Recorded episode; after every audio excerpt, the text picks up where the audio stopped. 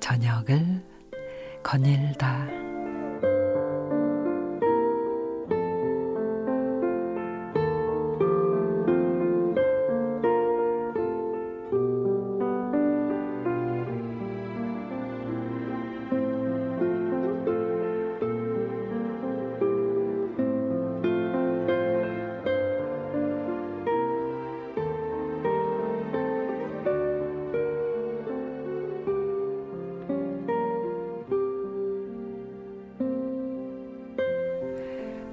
뉴욕의 한 택시기사가 콜택시 요청을 받고 해당 주소지를 찾았습니다.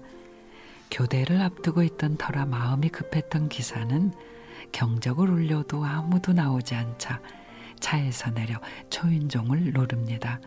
잠시만 기다려 주세요. 오랜 기다림 끝에 열린 문 앞에는 아흔이 넘어 보이는 작고 연로한 할머니가 여행 가방을 들고 계셨습니다. 가방을 옮기고 할머니를 부축해 택시 오르자 할머니는 목적지에 주소를 주며 지름길로 가지 말아달라고 부탁을 합니다. 그러면 너무 돌아가야 한다고 기사가 말하자 급하지 않다면 꼭 그렇게 해달라고. 지금 요양원에 들어가는 길이에요. 의사가 저에게 남은 시간이 얼마 없다고 하네요. 그 말을 듣는 순간 기사는 재빨리 미터기를 껐습니다. 어디 가보고 싶은 데 있으세요?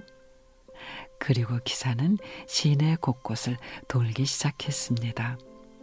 할머니가 일했던 호텔, 남편하고 젊었을 때 살던 작은 집, 소시적에 다녔던 댄스 스튜디오, 할머니의 시선이 머문 골목. 그렇게 두 시간이 지나자 할머니는 목적지로 가자고 했습니다. 요양원 앞에 도착해 요금을 내려는 할머니에게 기사는 무료라고 하고 할머니를 꼭 안아드렸습니다. 어느새 눈에 눈물이 가득한 할머니도 기사를 안으며 말했습니다.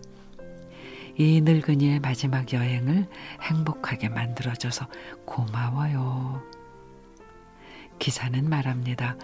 그날 밤 일은 인생을 살며 가장 뜻깊은 일 중에 하나였어요. 정신없이 바쁘게 살며 우리는 더 빠르고 화려한 일에 집중하지만 정작 인생의 의미 있는 순간은 조용하고도 사소할지도 모릅니다. 그러니 여유를 가지고 모든 순간을 만끽했으면 해요. 우리에게 주어진 시간은 유한하고 빠르게 흘러갈 테지만 이따금씩은 느릿하게 삶의 속도를 늦춰 보자고요.